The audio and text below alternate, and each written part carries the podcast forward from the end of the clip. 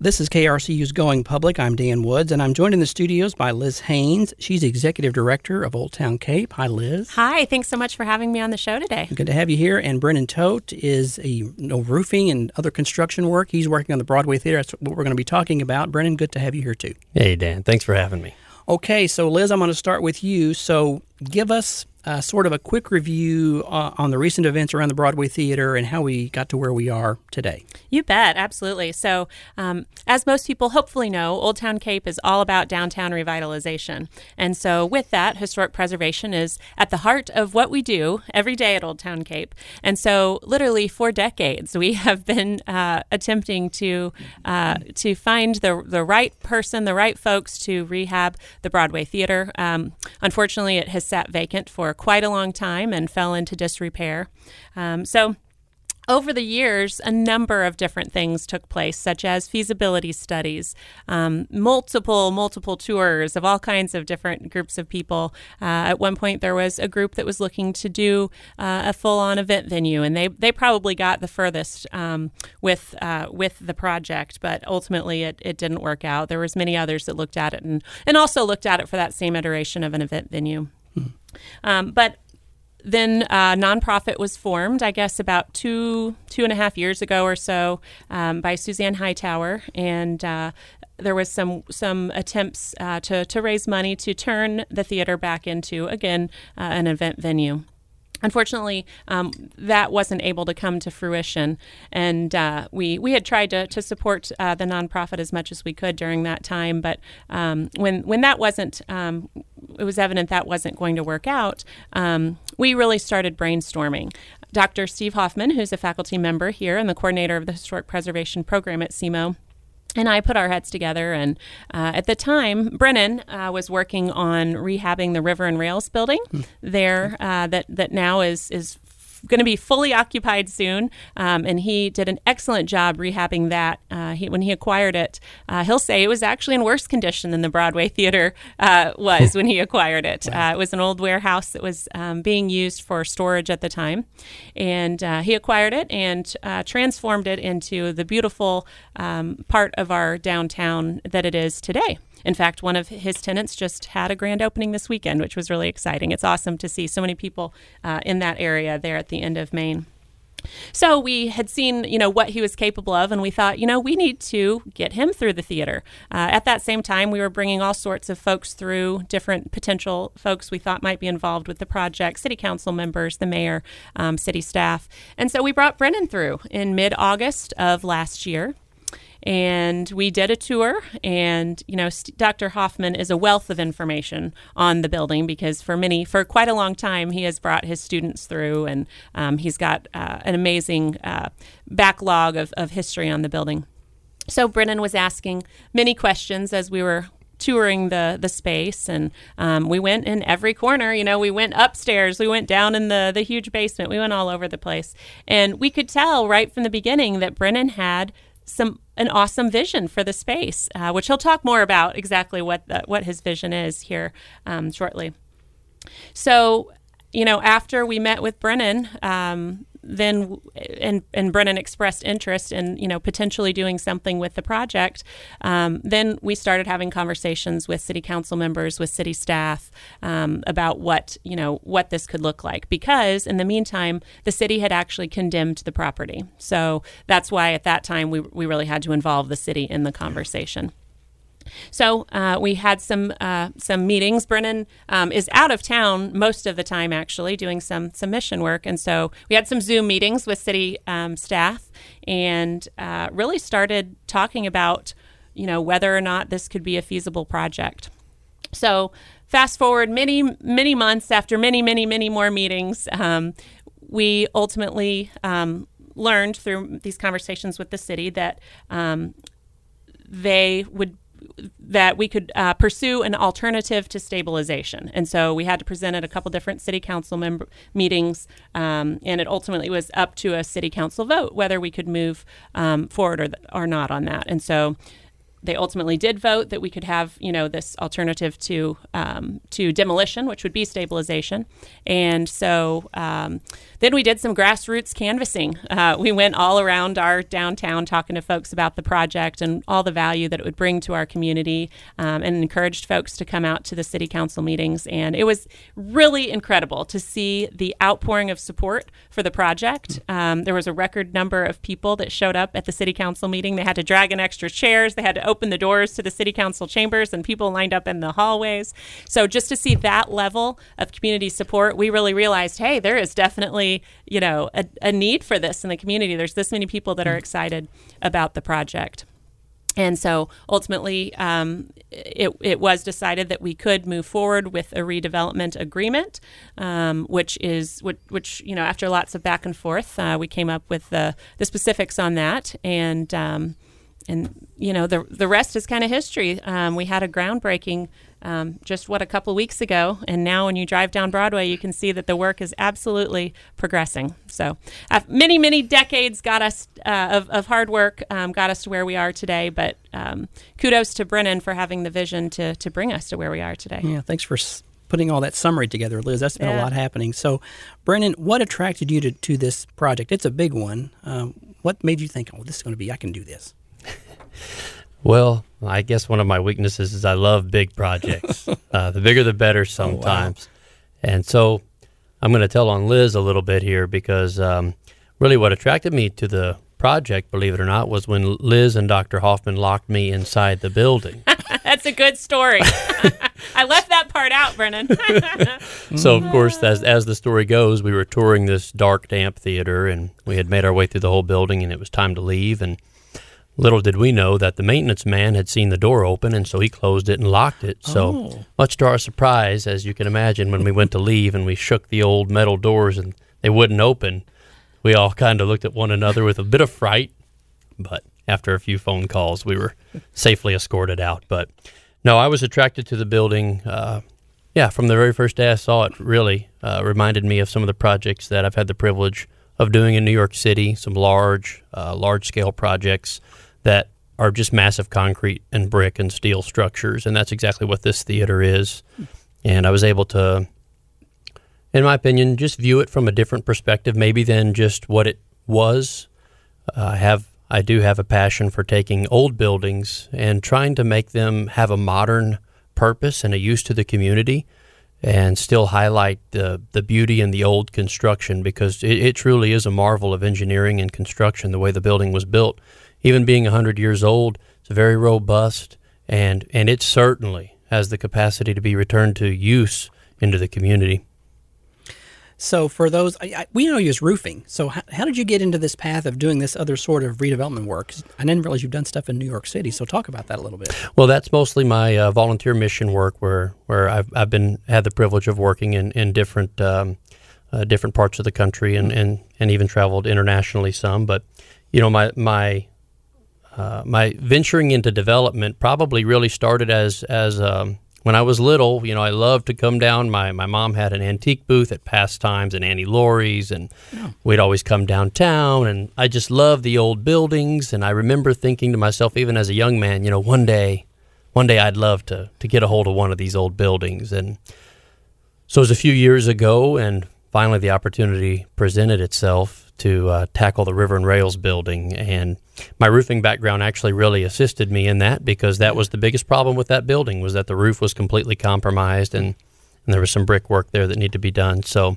that segued nicely into the Broadway Theater, which obviously has uh, had, had a compromised roof system and, and some other structural things that we're tackling. But I love the development side of it. I, I didn't realize how much of a passion I would have for that until got into the river and rails and there was just something so special to me. I'll never forget that feeling I had when I got the first tenant to come into the River and Rails building, and uh, it was Kelly Golden with Frame of Memory Photography, and she said to me, "I would never have left doing my studio out of my home unless I found the perfect place, and this is it."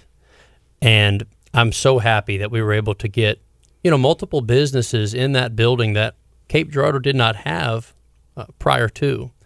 And so there's a bit of a high that comes with that, bringing bringing in new businesses and helping the community grow, and and then you get urged on in such positive ways by Liz and Old Town Cape mm-hmm. and Dr. Hoffman, and it just made it the natural next step to look into another project. And there was this beautiful Broadway theater just begging for a little bit of a TLC. Hmm. Let me ask you one more question while it's on my mind.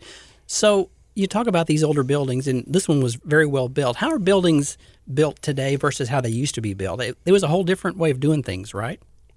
Well, certainly we've seen advancement in building codes over the years, um, but these older buildings were certainly well engineered, mm-hmm. and so um, it's it, inside the Broadway Theater reminds you of a miniature stadium. Really, uh, a lot of suspended concrete, a lot of uh, 12 inch to 14 inch thick brick walls. Uh, you know, a two by four in 1920 was a true two inches by four inches.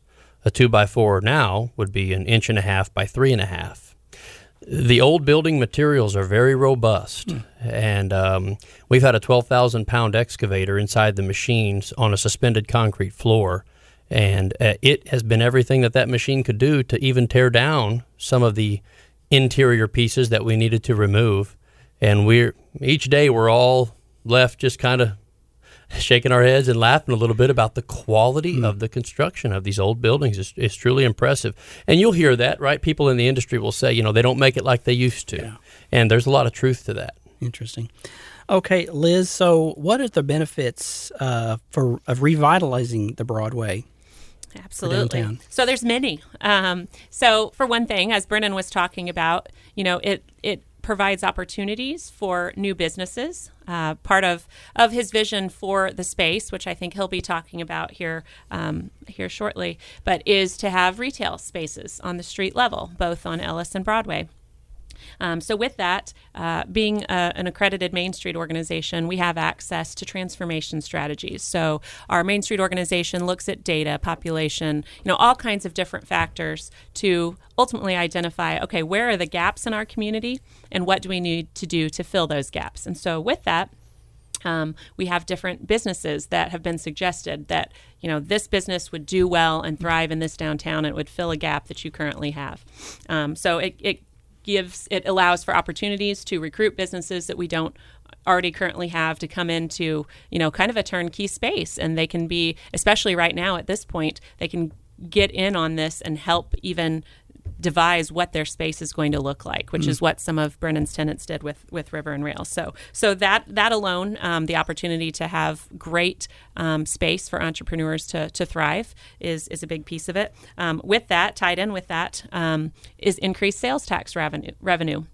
for our for our downtown community. We're also the um, administrative managers of the downtown community improvement district, and hmm. portion of those funds um, are from are appropriated from downtown businesses, and um, that that funding helps you know, do things like uh, provide extra safety patrols, add um, cameras throughout our downtown, um, all types of things that help our downtown thrive. Litter control, you know, just to name a few. Yeah.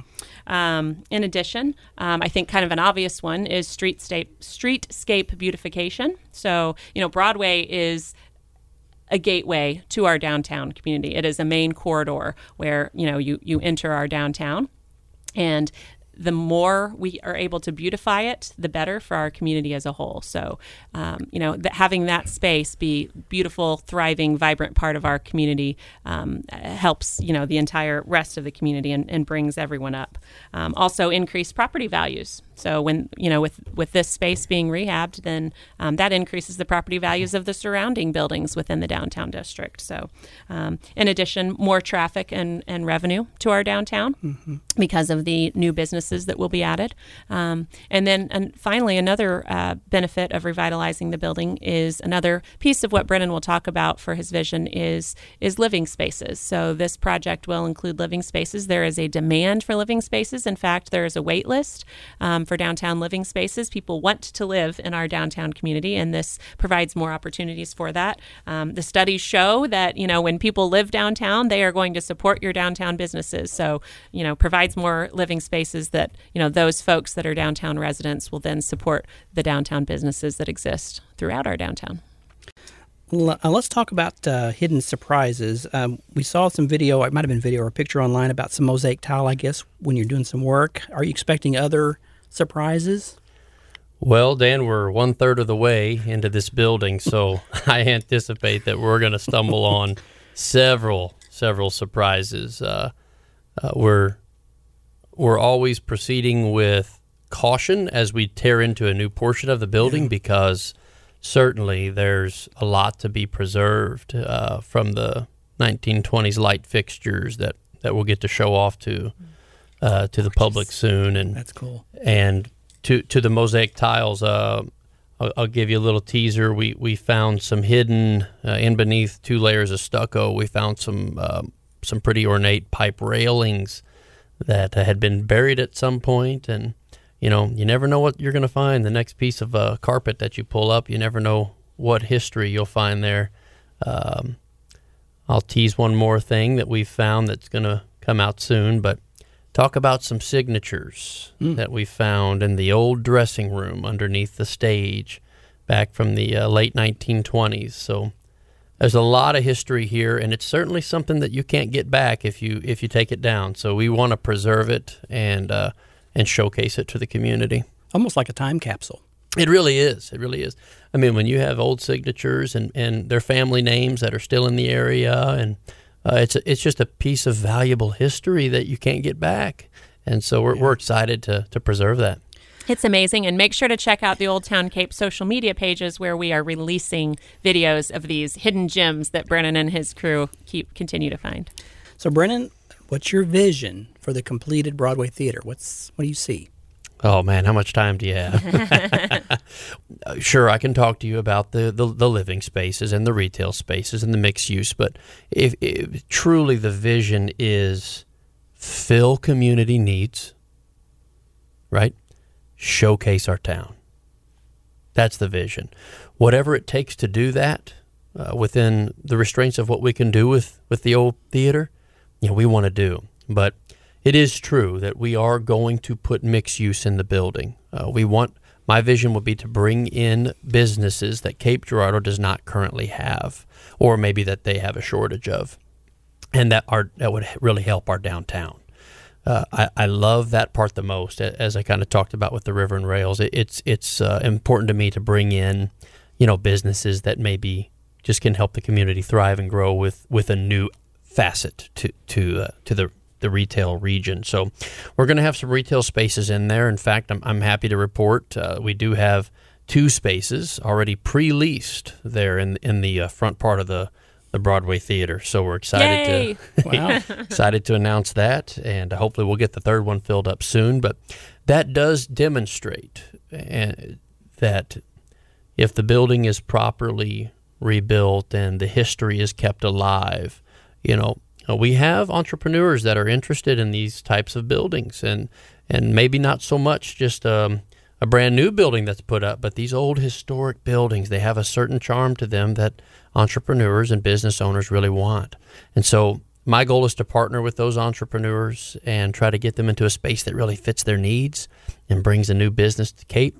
And then, of course, who wouldn't want to live in an uh, you know a nice apartment above the old theater? You know, uh, we we're envisioning some nice loft style apartments with some exposed ceilings, exposed brick, and you know who knows, maybe even a part of the old proscenium arch inside the apartment there. So our goal is to really make this building come back to life, be the talk of the town, and highlight the history while filling these different community needs. Give us an idea of how long it's going to take. What's the timeline look like to achieve the vision? Sure. So, you know, the vision is in phases. So, uh, phase one, which will start in, in a couple months, we anticipate that that that phase is going to take a year, and then we're going to just work our way back to, in the, through the back of the building and we're into phase two and three. And you know, phase two is slated to take about a year and a half, and, and phase three about about a year and a half as well, maybe up to two years. So you know, you're talking about a long-term vision here. This isn't going to be something that's done overnight, but it is going to be done calculated and in a way that you'll be able to see steady progress on this building, and we're excited for that. And as we mentioned, we've got we've got some interested parties lining up. The, the quicker they see the progress on the building, the more interest they have. It just allows us to move that much faster. So there used to be a nonprofit that that owned the Broadway or Cape Broadway Theater, what was it called, Liz? But I guess that's now no longer in existence. And I guess Brendan, you technically own the facility and you're doing the work. Kind of tell us how that's how that came to be, Liz. Yeah, that's correct. So, as we had uh, mentioned before, there was this nonprofit that was formed, you know, two years or so ago that was attempting to to raise money to to turn the the building back into an event. Um, venue, a theater.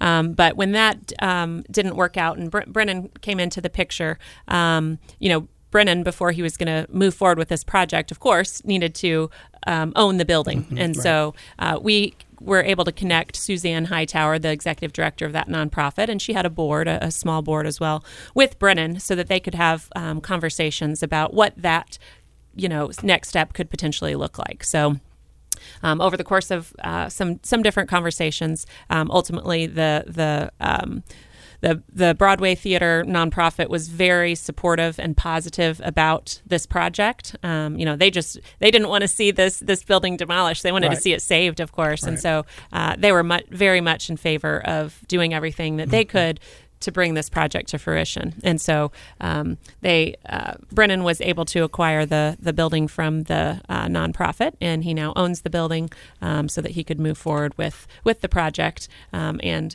and those folks that you know were on the board and, and Suzanne, you know, have been um, very supportive and, and friends of of um, Brennon and, and this the team throughout you know as this project has has started to progress. So we're very thankful uh, for them and you know the, the work that they did because we may not be here today if it wasn't for you know for their early work a few years ago in, in trying to save the building. So tell us, Brennon, how this sort of works. When you do a big project like this, there's a funding me- mechanism involved, so you own it, but you have to do the work and then maybe build to suit whoever the business might be, I guess. And so then the money back from rent, rental, and I guess tax stuff will actually make it all work. Is that sort of, in layman's terms, how it works? how does it work? I wish it was that simple. no, but that yeah, that is true. So of course, you know, we've got uh, got our funding in place, uh, starting in phase one, and anticipating, of course, moving right into phase two and three once phase one is complete. But yeah. that's the ticket, right? So you you um, you prove your mettle that you can indeed build out this space and indeed lease it out. Um, and and that just provides you, you know, the groundwork that you need uh, to move into the next phases, and and so that's our that's our objective with phase one. That's why we're so excited that most of the buildings already pre-leased because it just paves the road for phase two to start Yeah. immediately. And of course, we did uh, enter a redevelopment agreement with the city, which was uh, slightly less beneficial to me than maybe say a TIF like we had done on the River and Rails building, and like we see many other developers do downtown. But it was still uh, we could see that the city wanted to be partners in this, and, and they they wanted to, you know, put something together that uh, made made the benefits enough that it would be worth considering. So we we uh, we appreciated that very much and grateful. Uh, you know, a lot of behind the scenes paperwork. You know, Greg Young and Mark Grimm and these these guys they do a lot of this work behind the scenes that uh, takes a lot. And um, so we, we yeah we we worked closely. Um, Susan Layton she she's uh, been a godsend in helping work through those things. But you know it has to check all the right boxes. It has to make sense for everyone. It has to make sense for the city, for the development, for Old Town Cape, for downtown. And um, I've always said from the beginning, you know, if you can check all the right boxes then uh, what what's holding us back? And so we're happy to be able to work that out with the city and and to have some benefits that help us help us make this project even possible. And and so now we're excited to see it in the works here. Yeah, and I just wanted to add that uh, there were some amazing city council members that were really kind of our partners in this whole um, this whole process, and you know we we wouldn't be here today if it wasn't for their support and Absolutely. and um, and partnership and, and guidance um, through the the project. So I we really appreciated you know the those folks' willingness to you know kind of think outside the box. Um, you know these types of projects that are city and private um, partnerships happen all across the nation, all across the whole world, in fact. Um, and so, you know, I, I think it's really exciting that um, we ultimately were able to, um, you know, pursue this um, this type of a, a huge project that will have enormous impact on our local economy. Um, through you know the the folks that were supportive of this project. Well, Liz, Brendan, thank you both for spending time with us today. We appreciate it. Thanks for having us. Thank you. To hear more interviews, visit krcu.org.